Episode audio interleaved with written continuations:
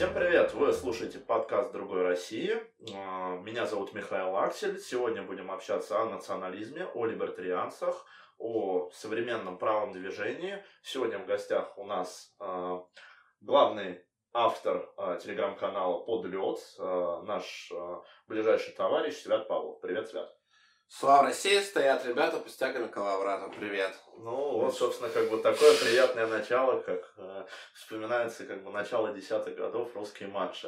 Ну и сегодня мы будем общаться, конечно же, о современном правом дискурсе. Не будем, на самом деле, вспоминать нафталин. Что было, то было. Оно уже прошло, его не вернуть. И, наверное, одной из самых интересных тем, которая также в правом твиттере очень часто поднимается, это, конечно, либертарианцы, их э, э, поведение в правой среде, атака на правый фланг. Сексуальный культ. Да, сексуальный культ, как бы педофильский. Вот. Но начнем мы, наверное, с э, трагической достаточно новости. Умер один из идеологов правого движения Константин Крылов. Это лидер Национал-демократической партии России. Была в свое время очень активной, сейчас менее. Э, Партия, которая создавала дискурс с идеологией национал-демократии.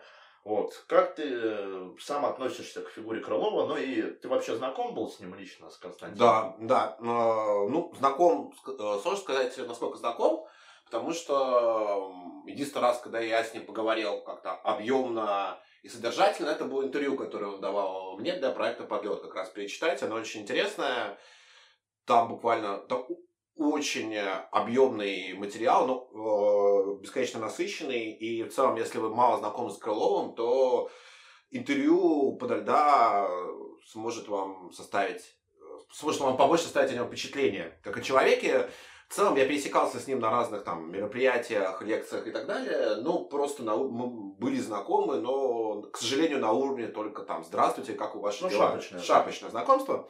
Вот, э, про Крылова мы написали некролог, как и многие. Вот, в целом это мы, ну, я написал. Некролог, он полностью отражает мою точку зрения насчет Крылова, потому что для меня Крылов, э, в первую очередь, не какой-то э, там лидер националистов, да, потому что мно- у многих СМИ, в том числе федеральных, вышли заголовки, да, о смерти Крылова, как о лидере националистов. Вот, хотя в целом даже в лучшие годы Крылов, Крылова сложно было отнести к лидерам националистов, а, у- а сейчас уж подавно, да. Ну да, там Вот. рулили Демушкин в свое В время. первую очередь Крылов э, был русский национальный мыслитель. Э, это Философ даже, я бы да, сказал. философ, мыслитель в первую очередь. И, конечно, Россия потеряла очень важного и, самое обидное, недооцененного человека. Потому что жизнь Крылова – это, на самом деле, иллюстрация трагедии русского интеллигента в России. В России 90-х, в России нулевых. То есть, по его биографии, по его судьбе можно, можно рассказать о том, как, как себя чувствует русский интеллектуал в современной РФ э, чувствует он себя плохо. Вот. И, к сожалению, очень много, очень много вс- всего э, Константин Анатольевич не успел и не сделал, но как русского интеллектуала, как русского мыслителя, в меньшей степени идеолога, конечно, Конст- Константина Анатольевича можно было только уважать, безусловно. Касательно НДП, мне всегда казалось, то, что НДП это вещь такая не очень перспективная на самом деле, потому что Ну, это интеллектуалы больше собрались, это не такие, не уличные политические солдаты, как их берут. То есть у них такой был, ну, как тебе сказать, несмотря на то, что было много достаточно успешных проектов, я вспоминаю, там Ростислава Антонова, гражданская инициатива, по-моему, называлась тоже. Ну, были гражданские проекты, но они были такие, ну, как тебе скажем, слишком аккуратные для национализма десятых годов. И Они, поэтому- они как раз... э, Сам Крылов э, выстраивал именно очень аккуратную партию, чтобы, не дай бог, там не попасться под 282 статью. Его, кстати, привлекали, по-моему. Да, его, его, к счастью, не посадили. Но его, я помню, там была история в том, что на него завели, возбудили дело по 282 статье за высказывание «пора заканчивать с этой странной экономической моделью». Вот. Неплохо. Да, и, в общем, да, жуткий экстремизм. Но НДП, НДП как раз она всегда пыталась дистанцироваться от улицы, от движа, от активизма. Э, Но дело в том, что, как мне кажется, в современной России партия, которая несистемная и поэтому не занимается никаким активизмом, она не очень кому-то нужна. Вот. Ну, а Потому что она не создает никаких инфоповодов. То есть, как бы все книжки написаны, в целом, да, можно очень долго обсуждать книжки. Но это уже будет и не партия. Да, но у них как бы еще же какая вещь, они очень часто говорили про то, что надо там создавать новую философию, пропагандировать идеологию, но ты сказал по поводу активизма, если бы у них были большие деньги, предположим, на инструменты пропаганды, как бы, либо они создавали что-то. К примеру, там «Спутник и погром» в свое время очень известный, там, наверное, молодые сейчас люди, которые только приходят по движуху, уже даже и не слышали, что он, он там будоражил умы даже там чиновников федерального масштаба, об этом говорили, то есть ну, успешный. Ну, разница был. в том, что в целом «Спутник погром» как сам говорил Егор Просвирин многократно, это в первую очередь пропагандистский медиапроект. Это не политическая партия. То есть это вот масштабный пропагандистский медиапроект, удачный, успешный, безусловно. А, а НДП все-таки политическая партия. И политическая партия нужно либо участвовать в выборах, либо выходить на улицу и творить там политическое искусство. То есть как бы, есть два пути. НДП не, зам не могла участвовать в политических выборах, потому что ее не допускали, было очевидно то, что ее не допустят, как ну, не допустят самую травоядную даже вот партию националистов, если бы они будут полностью состоять из 15-летних девочек, короче, у которых не было ни разу ни секса, ни, ни алкогольного, ни наркотического М- опыта. Миша Светов ставит лайк. Вот, и как бы в целом, да, получится партия либертарианцев, вот, ее не запрещает же. Не, у них как да. бы э, ну. все хорошо. Я тоже хотел бы на самом деле отметить по поводу Константина Крылова. Я, к примеру, не нацдем, вот предположим, как бы, мне, несмотря на то, что он интересный публицист, писатель, я не все поддерживал, сразу скажу, но Наверное, он э, большой вклад внес в русское движение для того, чтобы оттолкнуть э, национально мыслящих людей вот от этого украинства, вот как бы поддержки как бы действия там э, украинских националистов, потому что правый движ, он же раскололся очень сильно. Для тех тоже, кто не в курсе, прошло уже 6 лет, считай, с 2014 да, года, да, многие да. начинают забывать. Он очень сильно раскололся, единого правого движения до сих пор нету. Он оказал большое влияние но мы на тех людей, которые колебались, потому что был для них авторитетом. За это, конечно, ему большое спасибо, что остались как бы русские националисты, а не украинские. Это ну, и он написал отличную книжку, вернее, он ее не дописал, там два тома Буратино вышло, кстати, тоже вот рекомендую. По поводу по поводу 2014 года, конечно, а, так как, как любой человек, у которого гетеросексуальные взгляды на внешнюю политику, а, он, конечно, поддержал русских, потому что э, ну, поддерживать украинцев, будучи националистом в конфликте с русскими, это немного абсурдно, конечно. Вот. Э, и я, честно говоря, вообще не понимаю, о чем тут может быть дискуссия. То есть, как бы, вот. Ну, да, Крылов, в отличие от многих, которые считались э, там, местечковыми лидерами, там, да, националистов повел себя гетеросексуально в этой ситуации, да, и выступил за русскую реденту. Вот. Ну, как бы тут... Ну, в целом, да, Крылов был совершенно положительный, э, доброжелательный, приятный человек. Жаль, что он умер так рано. Ну да, в свое время тоже он к нацболам хорошо относился. Но там а, читайте книги для как бы любого философа, который он писал, важно то, что он продолжает. Читайте книги, то, что он говорил, а то, то о чем он думал.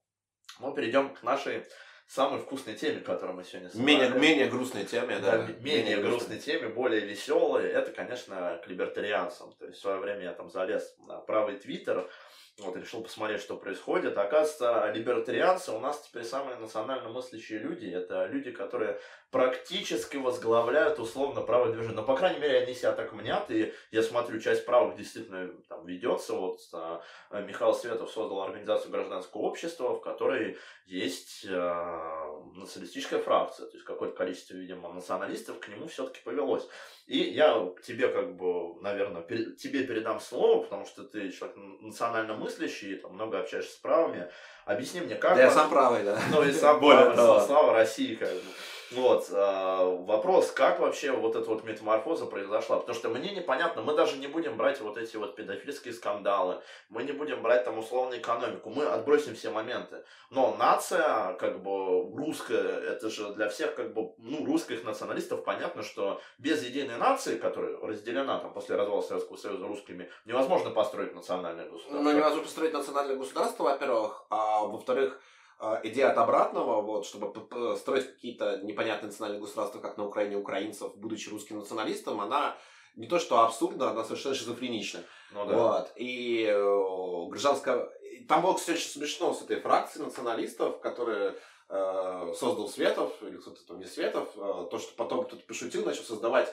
Фра... Э, во-первых, там тот же день создали фракцию гомосексуалистов, это была не шутка. То есть, Да, это не шутка, вы это можете было- зайти. Я тоже думал, что это рофл, ребята, нифига, как бы ты заходишь, вот здесь фракция националистов, через пост фракции то есть гомосексуалистов. там фаш- фашисты и пидорасы маршируют вместе, Э, да. Эрнст Рёма, да. Да, Стрём, может быть, одобряет. Вот. э, Ну, не знаю, мне кажется, Эрнст Стрём бы вполне мог бы Светова изнасиловать. Вот. Ну так вернемся. А. На самом деле, да, потому что, так вот, и там была популярная шутка, то, что создали массу фейковых фракций, то есть там была фракция татаро-монгол, была, Сионистская была фракция. сионистская фракция, и в целом это шутка, которая причем очень много людей, которые даже не выкупили, что это шутка. Они решили, что на самом деле либертарианцы создали вот кучу таких фракций с сионистами, либер- э, с э, татаро-монголами и, и прочим, прочим. На самом деле, как бы, это как раз а, прекрасно иллюстрирует а, положение дел а, в этом гражданском обществе, да, гражданском обществе, потому что, а, конечно, к национализму это не имеет никакого отношения. Во-первых, по одной простой причине, что, насколько я знаю, эту практику возглавляет э, два за, лютых заукраинца, вот, а, которым при этом не чужды гомосексуальные взгляды на, э, не только, на, не только а, метафорически, но и буквально, как бы, вот. И, блядь, вот эти вот овощи, просто какие-то натуральные, блядь, просто уебки, просто, блядь, просто пиздец, да, вот. И, и эти чуваки возглавляют фракцию националистов, блин, это, я не знаю, это просто максимально шизофренично, и, конечно, это не имеет никакой перспективы, и, и у, людей, у у- любых людей, у которых там правые взгляды, вообще правые взгляды какие угодно там могут быть, там, да, от нацдемовских до НС, но у любых людей, кто в принципе правые взгляды э, возьмем вообще, это может вызывать только усмешку и презрение, конечно. Слушай, у меня главный вопрос, я вот не понимаю, они каждый раз используют такой дискурс очень интересный, как они заманивают условно националистов, потому что как бы вот представь себе молодой человек, то есть он растет, растет, он видит проблемы в стране, а, у него появляются политические правые националистические взгляды, и он ищет условно себе организации. Наталкивается условно на вот эту вот националистическую фракцию. Вот условно мы говорим, человек, который не шарит в движе нифига. Вопрос, как они вообще пропагандируют вот эту вот основную идею? Надо сначала навести порядок у себя, как бы, а потом мы займемся русской реденцией, защитой русских. Как вообще одно другому противоречит? Я вот не очень понимаю. Как э, нелегальная миграция относится как бы к проблеме того, что как бы русских мочат там в Украине, в Прибалтике запрещают русские школы. Как это вообще? Почему, Ну, на самом деле, идет такая подмена э, понятий, некоторые ведут? На самом деле, вот эту концепцию по поводу «давайте мы построим русский рай у себя, а там все остальные пусть ебутся как хотят», вот, э, концепция кошки, которая родила котят и выкинула их нахуй. Вот, эта концепция Светова, он ее озвучивал в массе интервью, да, достаточно популярных. К нему там приходил и Крылов, тот же покойный, вот, к нему приходили чуваки из Черной Сотни, и он всем вот э, правым, там, да, который задвигает тему Донбасса и поддержки русских, ну, то есть нормальных правых, здоровых, он всем прогонял вот эту телегу про то, что вот вас использовали, убили на войне, которая никому не нужна, а вот нужно было вот э, делать что-то в России. А, во-первых, начнем с этого, что в целом вот эта вот концепция, да, либертарианцев, она э, с точки зрения реальности, она абсурдна просто по одной простой причине, что никакой политической правой партии не существовало до 2014 года, которая бы там ходила на выборы куда-то, там, включалась в какие-то списки. То есть, грубо говоря, в легальном системном политическом пространстве правых не было. Они были запрещены задолго до 2014 года. Да. Вот. Еще да. с десятых годов уже массовые пошли экстремистские дела. Там Абсолютно. Да. Можно вспомнить там э, даже этнополитическое объединение русские, там Д- ДПНИ, э, Славянский союз, там потом ну, после Славянского союза забыл, как называлось, Славянская сила была у Демушкина. Куча, на самом деле, движений были признаны экстремистскими. Поэтому вся эта телега о том, что там э, война против хохлов как там кого-то расколола, она не, э, а нужно было то, то ли хохлов поддерживать, то ли что-то здесь строить, она э, не очень э, разумно, не очень э, рифмуется с реальностью, потому что на самом деле и так националисты были запрещены, а так у националистов появилась хотя бы возможность поехать пострелять хохлов. Вот, это большой плюс, наверное. Сафари. Вот, да, поехать съездить на сафари.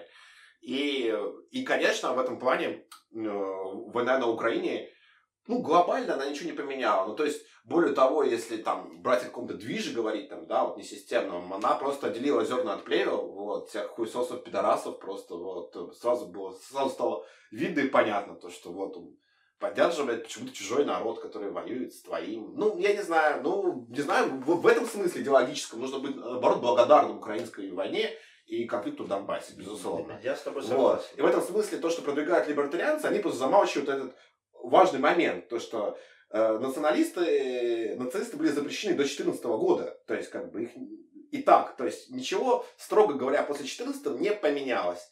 Вот. А подманивают, ну, возвращаясь к твоему вопросу о том, каким образом там какие-то националисты оказываются в либертарианской партии. Там концепция заключается в том, насколько я понимаю, то, что вот в России нужно построить какую-то демократию, такой супер рынок, э, в котором не будет вообще, государство будет минимум, или желательно вообще его не будет. Вот. А так э, основной у нас народ э, русский, то, соответственно, русский национализм в этом смысле может быть либертарианцам полезен. Вот. Его можно использовать ради построения какого-то такого фантастического общества, да, которое никто никогда не видел в мировой истории, которое никто никогда, скорее всего, и не увидит.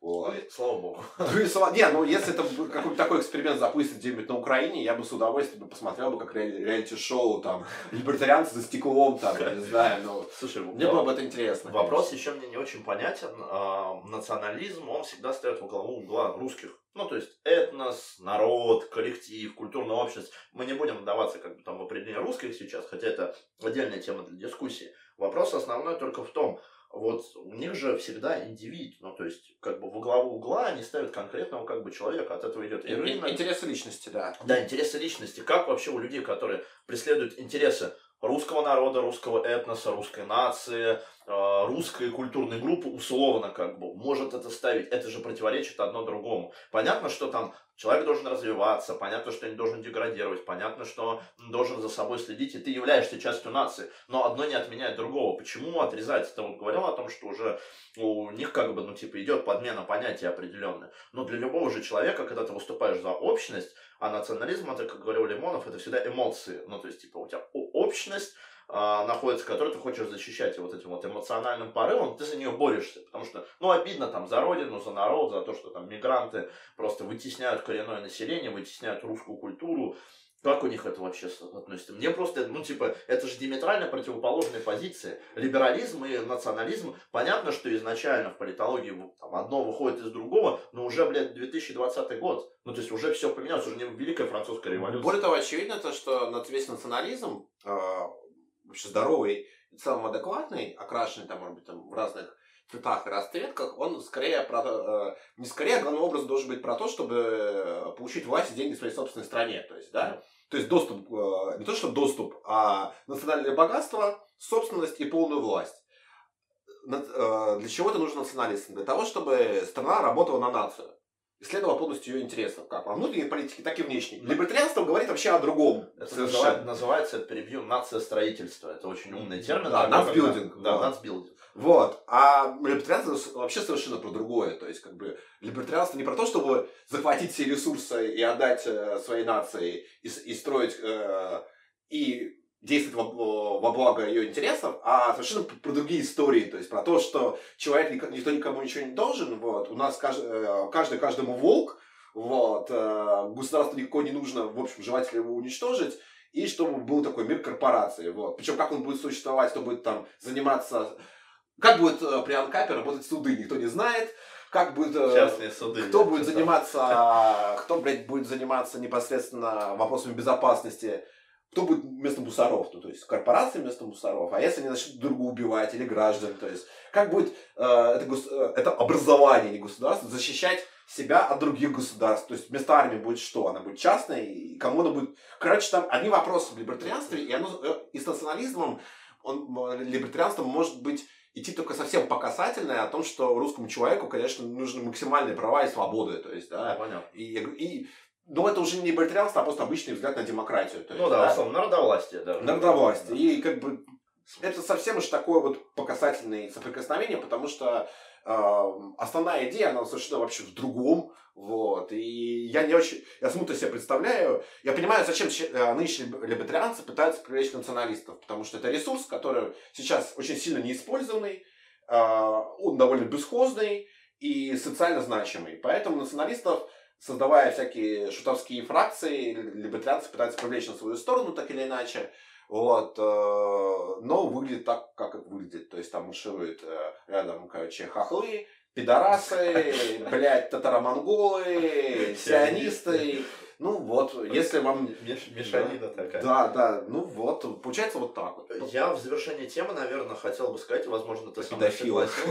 Нет, педофилы, это мы отдельно вернемся. Вопрос, конечно, основной в том, что, ну, на мой взгляд, сколько я изучал вот их подъем, они же поднялись на митинге «Свободный интернет», современное российское либертарианство это даже не идеология цельная, это дискурс.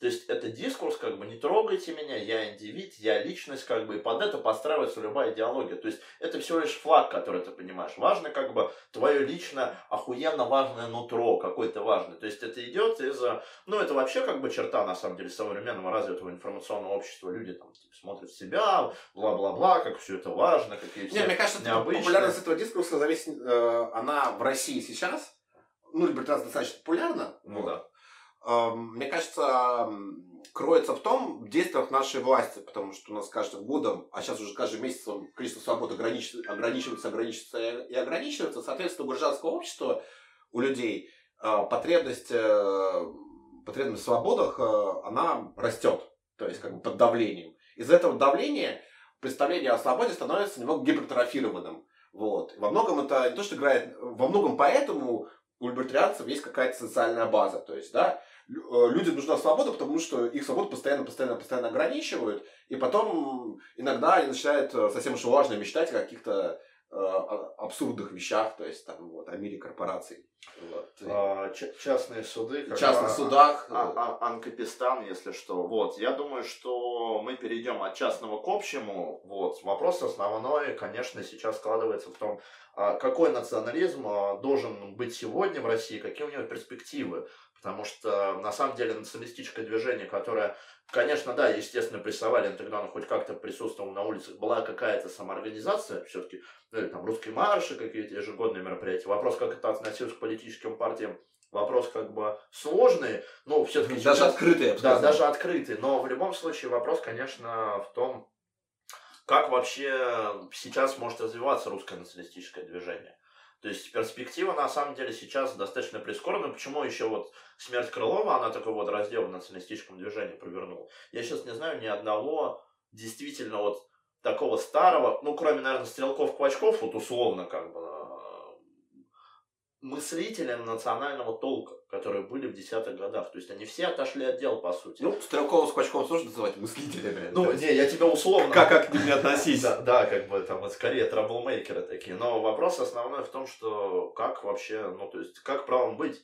Сейчас как бы не существует ни организации, ни условно лидеров, которые могут вести. Какие перспективы у движения? Хотя по той же межэтнической преступности, даже я сейчас смотрю, верните мой 2010 там практически. Я, я, я думаю, единственный путь, который сейчас возможен, это э, создание горизонтального правового комьюнити.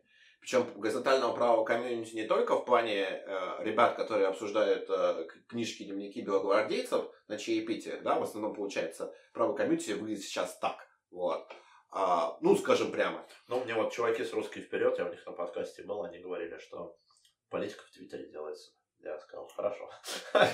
Вот. они, кстати, нормально, интересно у них подкасты, но политика в Твиттере не делается, Мне кажется, в Твиттере вообще мало чего делается, но э, нужно, э, нужно создание правого комьюнити, причем правого комьюнити не только на уровне условной интеллигенции, а на уровне простых людей, его расширение. То есть создание, построение горизонтальных связей только не путем какой-то там ебанины, в общем, да, а путем взаимопомощи буквальной.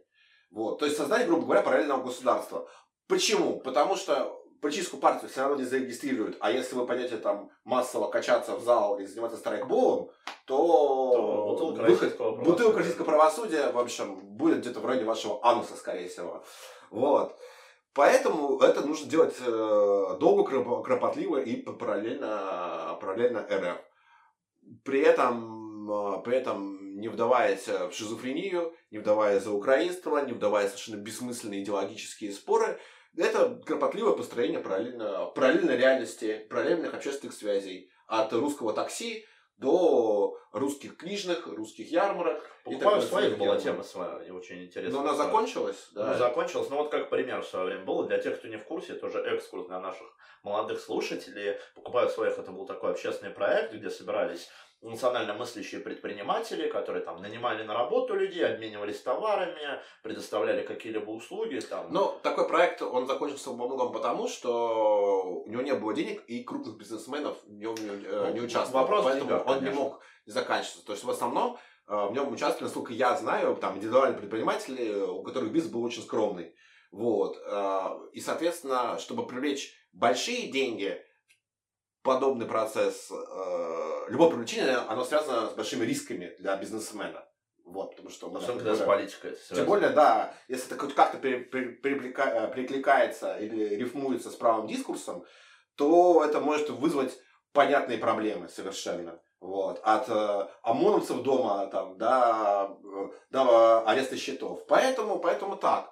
Вот. Но другого выхода, как создание параллельного, параллельного общества, я совершенно не вижу, потому что монтировать сейчас политические партии вряд ли, вряд ли это имеет смысл, но при этом не нужно уходить э, совершенно уже офлайновую историю. То есть взаимопомощь должна быть буквальной и практической. Ну, самоорганизация, на самом деле. Самоорганизация. Да, да, то есть в этом плане это очень хороший, на самом деле, такой термин, который может быть, потому что все держится на самоорганизации. Вот мы как партия только благодаря самоорганизации выживаем, на самом деле. Когда у тебя есть взаимопомощь, когда люди с тобой одних взглядов, и когда ты готов как бы помочь на сути, там в выборах же мы участвовать не можем, то есть вот в стандартном понимании юридическом, ну, как бы. Но самоорганизация это единственное, что спасает как бы от репрессий тех же. Потому что если у тебя не будет самоорганизации, если вы не будете спаяны, ну, условно, общими интересами, не только как бы общими взглядами, mm-hmm. то ничего как бы не получится. Только вот благодаря низовой активности можно что-то изменить. Я с тобой в этом плане полностью согласен. И в свое время, как ты уже правильно говорил, там у националистов были подобные проекты и были относительно на свое время даже успешные. Я про него слышал, допустим, покупаю свои, когда еще прям, ну типа вот он только на заре собой был, он очень быстро росся. То есть, если кто нас слушает молодые националисты, подключайтесь к Крату Павлову, подписывайтесь на подкаст. Да, да. да, и как бы подписывайтесь на Patreon, вас добавят закрытый чат. Вот все сидят как бы сейчас на Патреоне и помогают как бы национально мыслящим авторам. А, перейдем к довольно интересной теме, которая сейчас появилась в интернете. Не будем все сейчас на самом деле спойлерить, но немножко как бы про нее поговорим. Uh, недавно в интернет-сети был запущен проект uh, 1993 или 1993 медиа. А какое твое отношение к октябрю 93 году? Для тех, кто не в курсе, это проект, который запущен в социальных сетях был, и там был создан сайт, надпартийный проект, как сами авторы публикуют, а, связанный с событиями 93 года по созданию нового национально ориентированного патриотического дискурса. То есть, условно, пока это достаточно, условно, как бы нейтрально, но посмотрим, как будет в дальнейшем. Как ты сам считаешь? На самом деле, тут что самое интересное, причем не только для какой-то там политически индоктринированной публики, а для совершенно эм, человека со стороны, человека, который просто интересуется историей своей страны, культурой своей страны. Э, дело в том, что 93 год, события 93 года, они полностью выведены из современного не только политического дискурса, а и исторического дискурса, дискурса в том числе, потому что э, если по поводу Великой Отечественной войны, которая была 70 лет назад, черти когда, люди спорят, ругаются, людей даже сажают. Э, за... Вот завели недавно уголовное дело за мемы там, да, по поводу Великой Отечественной войны. То есть это тема, как будто вот вчера только-только все это закончилось. И там э, Гитлер там от ворот был, э, Гитлер вчера выпиздили с территории РФ, вот, и вот мы такие э, на подъеме там, или там, не знаю, восстанавливаем хозяйство. Нет, это все события давно ушедшие от нас, а 93-й 93 год это события, которые буквально поменяли и создали нашу окружающую реальность. В отличие от Великой Отечественной войны, потому что уже Советский Союз, который победил в этой войне, его уже нет, уже нет его, 30 лет уже нет этого Советского Союза. Э, политической системы, которая существовала тогда, ее нет. Государства нет, все. То нынешнее государство это прямой наследник событий 93 -го года, в котором была понятная историческая развилка, это либо там режим прогрессивного ельцинизма, там, да, либо э, либо, Понимаешь. либо там, да, красно-коричневый режим. Это были совершенно две разных исторические альтернативы.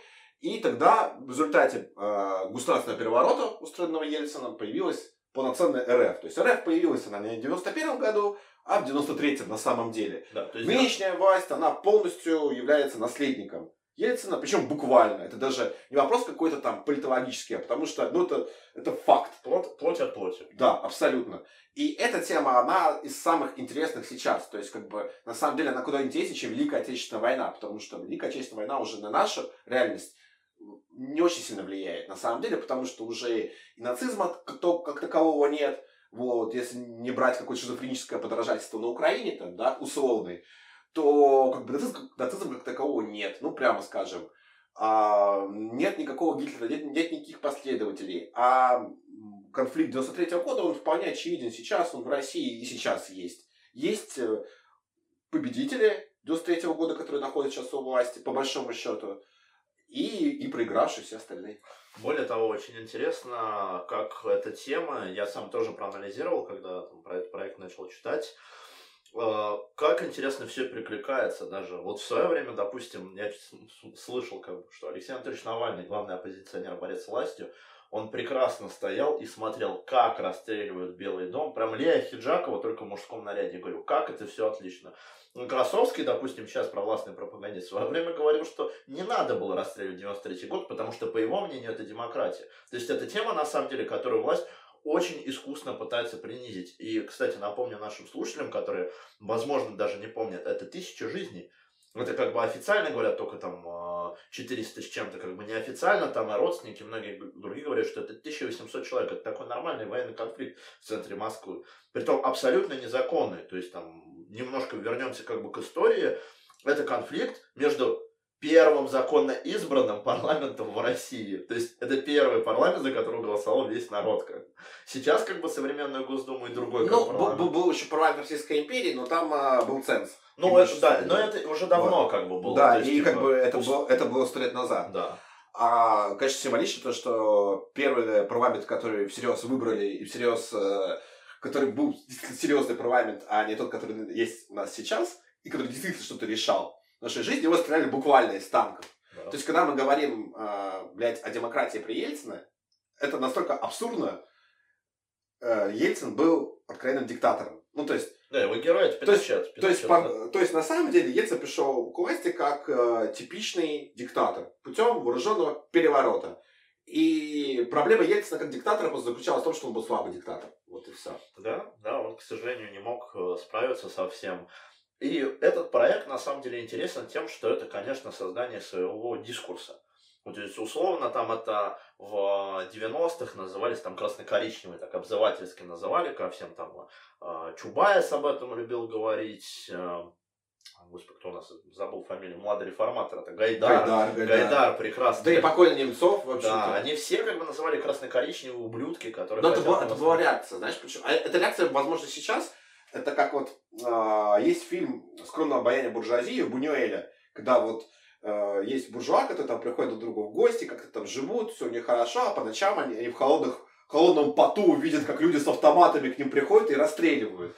Вот. И э, это во многом так, потому что люди, которые при, пришли к власти после Ельцинского переворота, в том числе те, которые мы уже перечислили, они не должны, э, не должны были исторически, культурно, интеллектуально, нравственно быть во главе этой власти. Нисколько. И они находятся вот Э, постоянно, вот этот сон им постоянно снится на повторе, и поэтому такая реакция про красно-коричневую чуму, про русский фашизм и прочее, прочее, прочее, потому что люди пришли в чужой дом, в нем поселились в этом чужом доме, жрут, едят, танцуют. Вот многие из этих там персонажей, они как раз очень хорошо показал, да, с чем мы начали трагичные события, смерть э, Крылова. Все эти люди, они либо молчали, либо радовались. Хотя, на самом деле, умер русский мыслитель.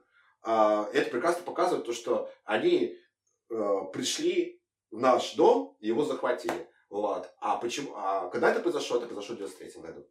Еще интересно в том, что, конечно, это, наверное, одна из немногих таких попыток создать что-то качественное, условно, создать свой дискурс.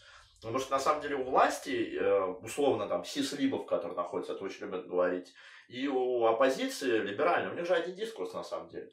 То есть это как бы это рыночек, это удержание побольше власти. То есть как бы многие же даже среди либералов говорят, там Навальный привык к власти, от чем он от Путина будет отличаться. То, что, не знаю, Ляскин и Волков станут министрами вместо там Мишустина и Белоусова. То есть, по сути, эти люди просто борются за власть. Но дискурс у них один и тот же. Они все радовались расстрелу людей, они все считают, что так и надо, они все считают, что, как там, Чубайс говорил, 20 миллионов больше, 20 миллионов меньше, да в рынок там ну, да, Абсолютно да. людоедские, даже с точки зрения не идеологии, как бы, э, тезисы, которые они выдвигают, и на самом деле, как бы они ни прикрывались популистскими лозунгами, они такие и остались. И мы надеемся, я думаю, что ты меня поддержишь в этом плане, что это будет успешный проект, э, заполняйте анкеты, то есть присоединяйтесь к нему, нужны авторы, нужны дизайнеры, нужны люди, которые смогут помочь. Это будущее, которое мы строим вместе. То есть давно уже такого не было. Посмотрим, что из этого получится. Ну и в завершение, наверное, немножко проговорим про мое любимое, про нацболов. Ну вот, э, слушай, расскажи мне, Свят, сам, вот какое у тебя вообще отношение к нацболам? Потому что многие спрашивают, условно, типа, вот, вот репостят, как бы общаются, как бы, вот, с, э, ты как бы нам сочувствуешь или как? Ну, то есть это я не прошу как бы нас облизывать. Да, я, я могу сказать, как да. есть, конечно, вот, тут э, дело в чем? Э, дело в том, что я всегда относился с большой симпатией и к покойному Эдуарду Вениаминовичу Лимонову, и к национал-большевистской партии. Запрещенного российской организации За... в 2007 году, к которой мы не имеем отношения. Это Совершенно. историческая справка. Да, да, да. К... Я к Роскомнадзору. Да, да, да. да, да. Дисклеймер. Правильно, все верно.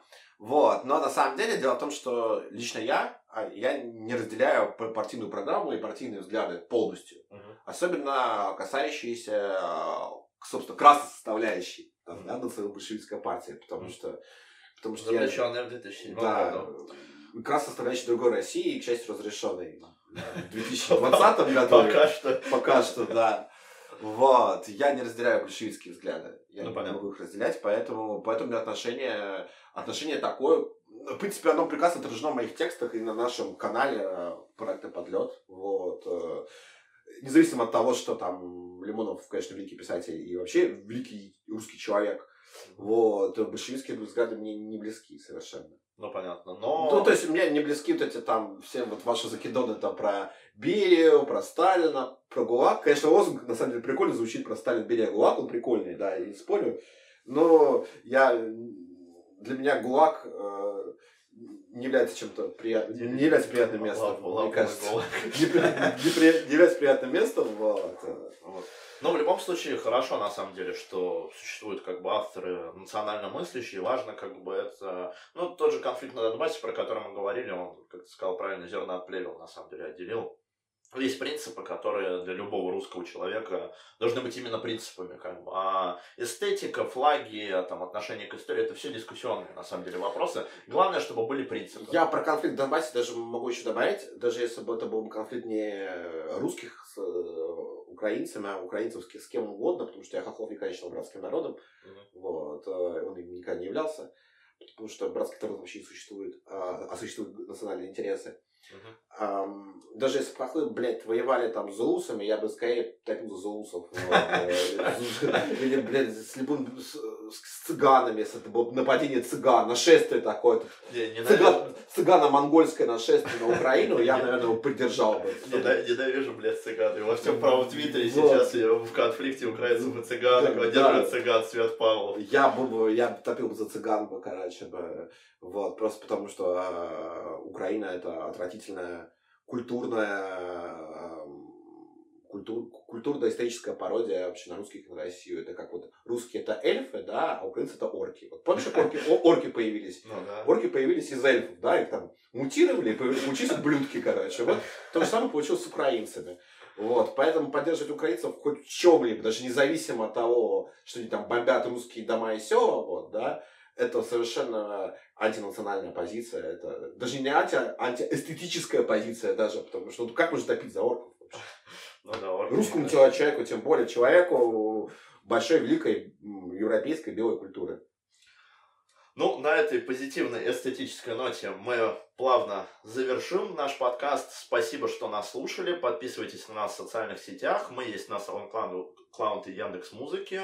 А, подписывайтесь на наш Patreon. А, все полученные деньги пойдут на улучшение нашего оборудования и качества звука. Всем спасибо. Сегодня у нас в гостях был Свят Павлов. Спасибо, Свят. Приглашаю зови еще. И подписывайтесь тоже и на Patreon проекта Подлет. Читайте наши тексты. А, слава России! Русским респект, остальным соболезную. Всем спасибо. Всего доброго.